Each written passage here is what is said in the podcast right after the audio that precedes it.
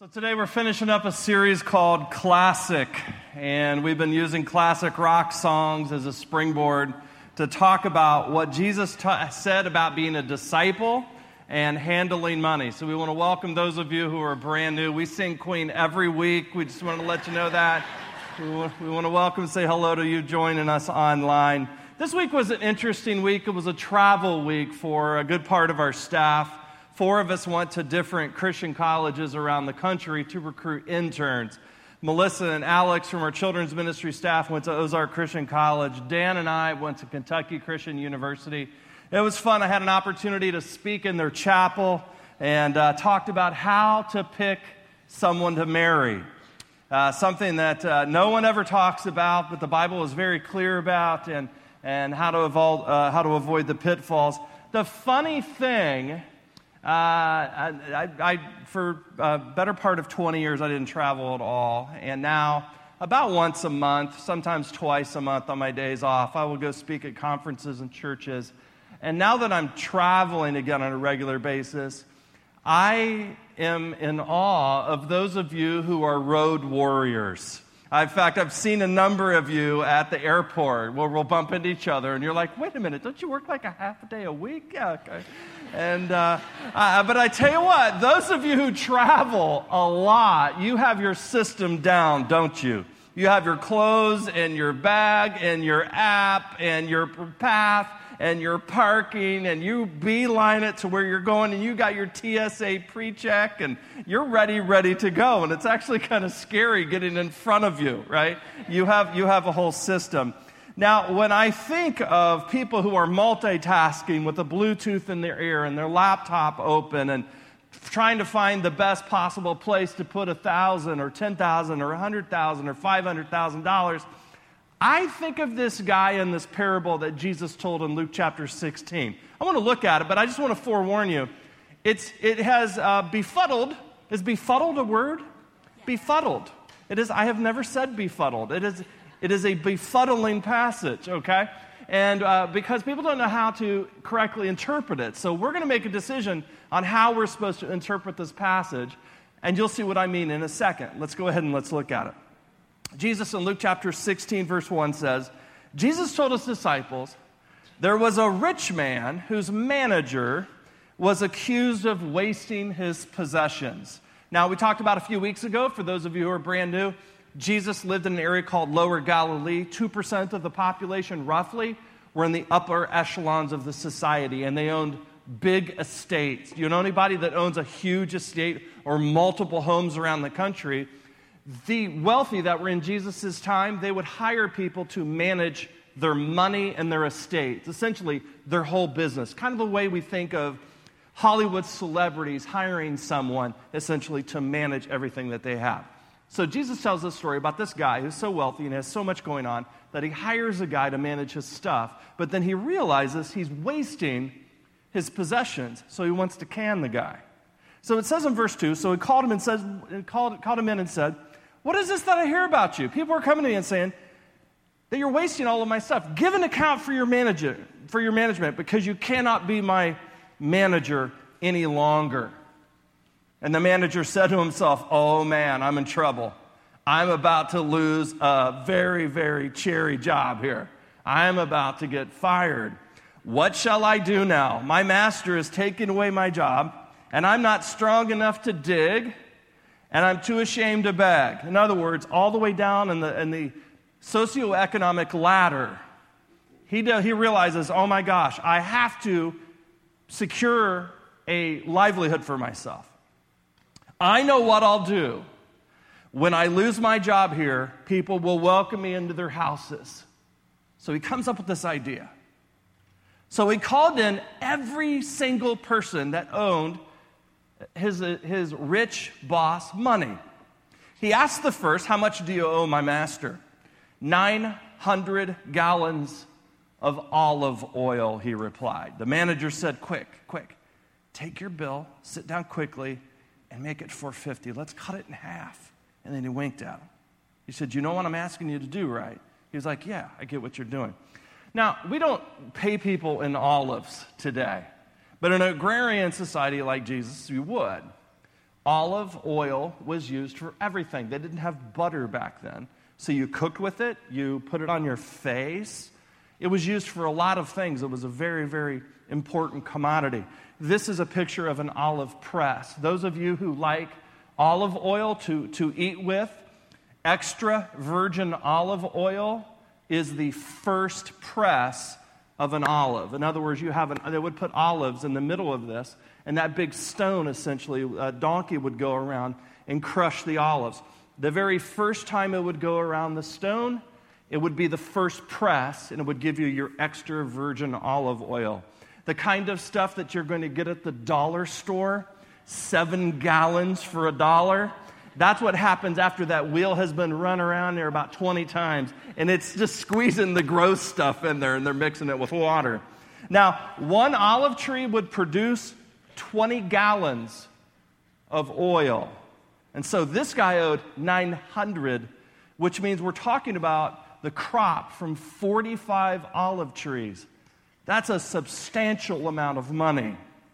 And so the estate manager took the promissory note, looked at him, and said, Listen, it's between me and you. But you know what I'm doing, right? Cut it in half and he gave it back to him. Said, I'll see you later. Then he asked the second guy that owed him money, How much do you owe? A thousand bushels of weed, he replied. He told him, Take your bill and make it 800. I'm going to cut 200 off of it. You know what I'm asking you to do, right? Yeah, okay. I'll make it 800. New Testament scholar John Kloppenborg argues that the amount of land that it would have taken to grow this amount of wheat would have been 20 times the average family lot, plot of land that they would have grown wheat on. That's a lot of money. But the only person who was more wise than the estate manager was the owner himself. And so he realized that someone was cooking his books.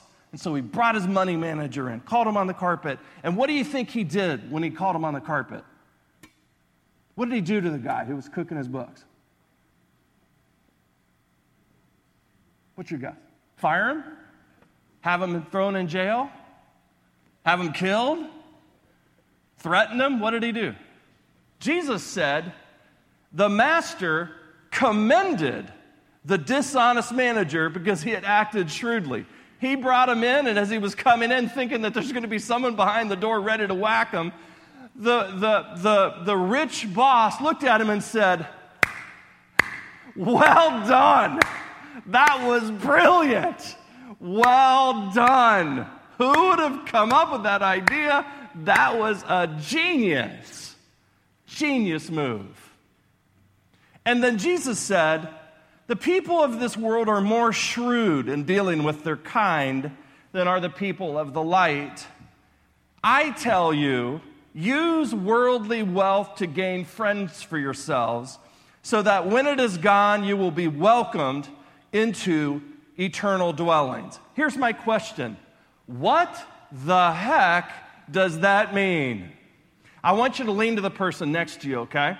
And I want you to look at this verse. Use worldly wealth to gain friends for yourselves, so that when it is gone, you will be welcomed into eternal dwellings.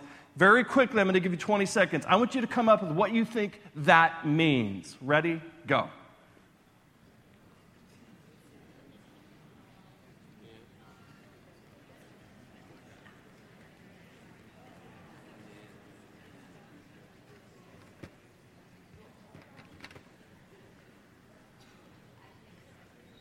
All right, so let's, that's a lot of raucous sharing right there. Let's, let's tone it down a bit. We're in church, okay? So here, here's the problem. We all recognize the problem.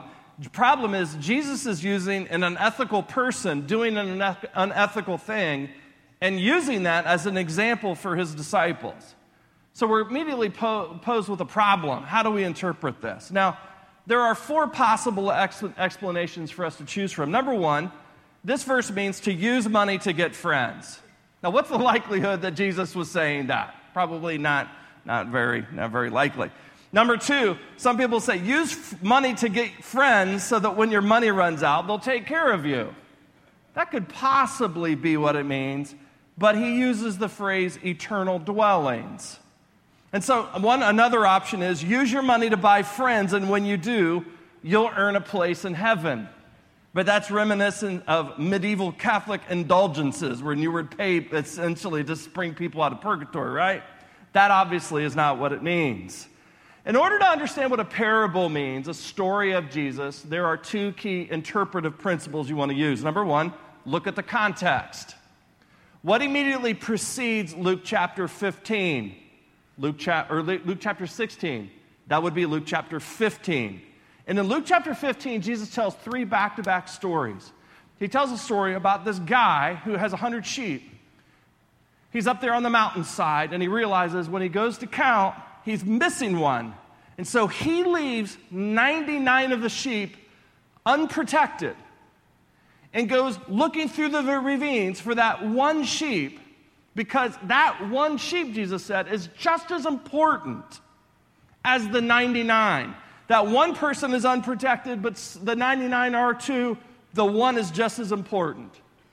Then he tells a story about this woman who breaks apart her entire house looking for a quarter. Then he tells the story about this guy who has two sons. One is a very well behaved, respectable son, the older one, and then the younger one goes off to Vegas and blows all of his money. Unlike what was um, considered appropriate for Jewish men at the time, because they would have a skirt, when he saw his son running, or when he saw his son walking in the distance, he ran to him very immodestly, running to him, picked him up, and he grabbed him and said, My son is found. My son who was lost is now found. And the point that Jesus is making is that three very, very valuable things are lost in every single one of these stories. And God will rip apart heaven and earth to find you because you matter to God. You matter in the eyes of God. You're important. God will rip apart heaven and earth. He will literally come in the form of a human being to save you. So then, in chapter 16, when Jesus is speaking to his disciples, how, what does that mean? Now, the, what you also have to do when you're interpreting a, a, a, parable, you have to ask yourself always find the central idea of a parable. What's the central idea? And the central idea here's a story about a man, and in typical Jesus style, he uses a non Christian who was wrong in his actions, and he uses his shrewdness and money so that when he's lost his job, he will be welcomed into their homes. That's why the, pro- the probable interpretation is this Jesus is telling us to use your money to help people follow Jesus, and those people will greet you in heaven one day. Did everybody get that? Use worldly wealth to gain friends for yourselves so that you, when you essentially you you're going into heaven and the doors of heaven are opened up to you, you will see people there that you have given money to help be there. G.S. Graham says this Look at your life as you will see it on eternity's morning, the second after you die, when your life will be all behind you. What will you and I count on eternity's morning? Money? No, that will be gone, never to come back again. Position? That will have passed away forever. Pleasure and ease? They too will, be, will have gone. But there will be two things which we shall value with all of our being on eternity's morning. The first is to know that we have done His will with our lives and the second will be to know that there are precious souls standing around the throne on the solemn morning that God used us to have a share in winning. I don't know if you know this. There's nothing getting over to the other side but people. Jesus said this in the very first passage that we look in the first part of this series. Do not store up for yourselves treasures on earth where moth and rust destroy and where thieves break in and steal, but store up for yourselves treasures in heaven. The only thing that you store up in heaven, people. You can't take your cars to heaven. That's good for me. I hate taking care of cars. You can't take your microwaves or refrigerators. You can't take your 401ks. You can't take your homes or your second homes or your beach homes or your golf clubs or your clothes that are packed into your closets or the stuff that's piled in our garages. We're not going to take our offices, our patio furniture, and thank goodness for a lot of you, your cell phones. You're not going to walk around heaven doing this all the time for all of eternity. The only thing that's going to show up in heaven is a person completely naked. Completely naked. Hopefully, we're going to be like our 16 to 18 year old bodies. Hopefully. Dear Jesus, yes, we want that. We want that. The only thing that breaks to the other side is a person. And the only way people get to the other side is through you and I sharing the gospel with them that they can actually spend eternity with Jesus. And we're going to use our resources to pull them together to reach these people. I don't know if you've seen this little tag that we have in different places around our church 2382 over 3000. And what this means, we don't make a big deal about this, but we're simply saying since the start of our church, there have been 2,382 people that have come to Jesus. In our next prayer, that a lot of us are praying at 3 o'clock, is that we would reach the number of 3,000. We don't make it a big deal of, of, talking about numbers, but I will tell you that the average church in the United States has 85 people in it, and they've seen one person become a Christian over the last year. And that person that became a Christian was a kid of someone that was attending which is great because our kids matter too, don't they? Our kids matter too. But they're not making any inroads into the community. In the last 18 years, you have made this happen by serving, by inviting, by sharing, and by giving. Your faithful giving has made that happen. And so when you go to heaven, you're going to have a conversation with Jesus. And he's going to look at you and smile at you and say, Hey, I wanted to show you something. And he's going to show you all of the people who are in heaven because of what you have done with your worldly wealth, using it and giving it to extend the kingdom. The first week of this series, we talked about how Jesus taught no one can be the slave of two owners. You have to choose who you're going to be a slave to. The Apostle Paul, his favorite way of describing himself I, Paul, a slave of Christ Jesus. And so Jesus finishes this parable by saying this Whoever can be trusted with very little can also be trusted with much. And whoever is dishonest with very little will also be dishonest with much. And so, if you have not been trustworthy in handling worldly wealth, who will trust you with true riches? Jesus is like, listen, if I, I want to funnel money to you, but if I can't trust you with just a little bit, I'm certainly not going to give you a lot. But those of you who are faithful with a little bit, he adds a little bit more and a little bit more and a little bit more because he knows we're not going to waste it on ourselves storing up possessions on earth. It's, we're going to become funnels through which He can give. Um, this is essentially what the Bible talks about when it talks about tithing, giving the first 10% that everything that God gives us back to Him. The problem with tithing, and we believe it, the problem with tithing is a communication issue. We talked about last week that we don't think in terms of percentages, we think in terms of payments, don't we? So, what I did last week is I put up on the screen a list of average payments that people make in this year. I want to share that with you again. The average cell phone payment is $80 for an individual, 200 and up to $250 or more for a family plan. I don't, how much do you pay for your cell phone? Cable and internet, roughly 150 to 225. And if you're a real sports fan, you're up to 300. Electric, minimum $183 a month right now for PECO in this area. A new car payment, a national, the new national average for new car payments in 2018 is $550 a month.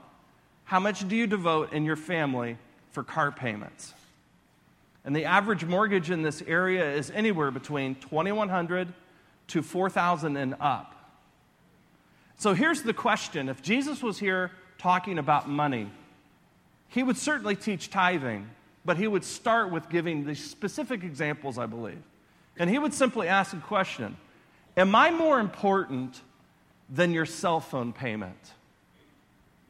Am I more important, Jesus would say, than your electric bill? If I am more important than your car payment, if finding people and helping them go to heaven Is that more important than your car payment and your mortgage? And then he would simply ask a question Over the last month, did you actually show that? Where does Jesus rank in terms of our financial priorities? I want to show, I want, to, I want you to take a look at this family who wrestled with this very idea and the solution that they came up with. Take a look. So I'm Matt. And I'm Lisa. We're the Gibbous family. I think it was April of 17. Um, just before Easter, I had made the decision to to go to church after being absent from the church for a very long time. And I told you that I was good with that, but I got to choose where we go. And I think after you said that, I rolled my eyes, didn't I? I'm pretty sure you did. Kind of like normal, but I remember coming through the door, and it wasn't just one person standing there saying welcome, it was three or four, and just just the feeling. It wasn't like they were standing there because they had to, it's because they wanted to be there. Made you feel very, very welcome. And I remember walking into the lobby and looking around and, oh, coffee. I could drink some coffee. I was thinking the same thing, too. The music Music. touched me in a way I can't even, I can't explain it. Mm-hmm. And then as you listen to the service, it wasn't old school service. It was very relatable to my everyday life. Yes. And that's what hooked us. So then November comes around and Brian presents a challenge. Yes, he You did. remember that? I do remember that. That, Okay. that caused some uh, conflict. There was I there was some conflict. One of us was very much on board and one of us was on the fence. I was on board, just for the record. I agreed solely because I believed it was the right thing to do and I needed to trust my faith that we were going to be taken care of. And boy, were we ever. Six months later, I received a, a promotion that I never, we never expected. And I firmly believe that's because of my faith. And prior to this, uh, Lisa and I um, were divorced. Um, we were uh, just Dead set against yeah, marriage. dead set against marriage. Never going down that path again. And then December, December rolled around. December rolled around, and I proposed. Yes. And December was also when we looked at each other during sermon and decided to get baptized. and decided to get baptized. Yeah. You can't recreate the emotion and what went through us that day. So I want to ask the ushers to come down. So last week, um, we issued uh, what we call a tithing challenge. And for those of you who weren't here last week, uh, we wanted to do that again because this is the last week of this series. I want you to notice Jesus' teaching. Those who have been given little will be given more. Those who have, even what they have, will be taken away. And that was played out in their story and the story a hundredfold in this congregation. Our finance team was given the permission by our leadership team to issue again a 90 day tithing challenge. And what this means is we recognize how hard it would be to take the first step, to step out on faith and say, I'm going to do that. I'm going to begin tithing. And I believe that God's going to bless, but man, I just don't know how I would do that. So, what we want to do is we want to take away the fear and simply say, if you're willing to step out in faith and tithe for 90 days, at the end of 90 days, if you don't believe God has kept his word and blessed you, then we will refund every single thing that you gave during those 90 days. Now, there are two boxes at the top that I want you to see with the cards. The first is for those of you who are willing to take the 90 day tithing challenge, I want you to check that first box where it says, I want to test God's faithfulness by accepting the 90 day tithing challenge. And there are some requirements in there. It has to be in writing and filled out. And you can't say, I want every, everything that I gave. You, I, want, I want that $7 million gift that I gave back in 2013. None of that. It's just everything that's given during the 90 day tithing challenge. So if you are ready to take that step and see God bless you in, in accordance with His word, I want you to go ahead and I want you to check that box. The second box is for people in the room who are like, listen, I already do this, but I just want to affirm that and check that box. Now, I know that there are some people here who are younger in your faith where you're thinking to yourself, ain't no way in Hades I'm doing that. Okay? And what I want you to do, since you, since you have already decided you're not going to be a part of the 90 day tithing challenge, what I want you to do is I want you to fill out this card. And what I want you to do is I want you to write down cell phone payment somewhere on the card and circle it. Because I want you to tell Jesus, hey, you know what? I'm not there yet, but I want to take that step. Now, you can't participate in the 90 day tithing challenge, but I believe God will bless that. So maybe you write down electric payment. And what you will do over the next 90 days is you will match what your electric payment is over the next 90 days. Or you put car payment or mortgage payment. The goal as a disciple of Jesus is that we grow until Jesus is the biggest thing that we give our money to. And then that's what a tithe is. Everything first goes to the local church. Everything beyond that can go to whatever, our capital campaign or to other mission work around the world. That's what is an offering. A tithe goes to the local church where you, where you worship. The offering goes anywhere else you please, everything beyond that. So, what we're going to do is I'm going to give you a moment to fill this out. And then after we're done, we're going to fold these. I don't want you to show this to anybody else. And I want, as you're leaving today, I want you to drop it in the bowls. This will go to our finance team. Our executive pastor will send you an email tomorrow confirming this. And if you have any questions, you can talk to him. So let's go ahead and let's fill this out.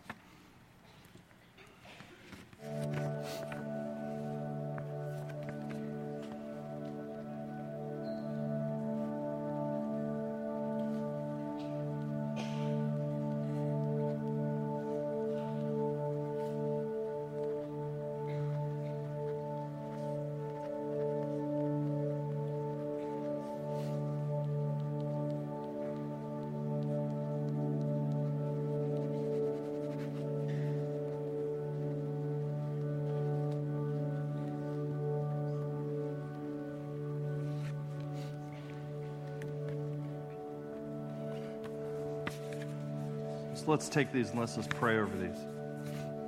God, we want to thank you so much for the willingness of so many people here in our church, so many people last week and now this week to say, We're all yours, we're all in.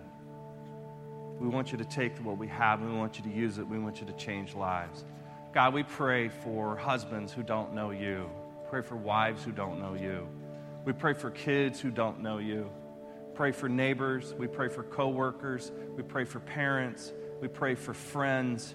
We pray, God, that as we pull these resources, that every single penny would be used wisely to reach every single person in this area. God, we thank you for the missions that you are going to bless through this giving in India.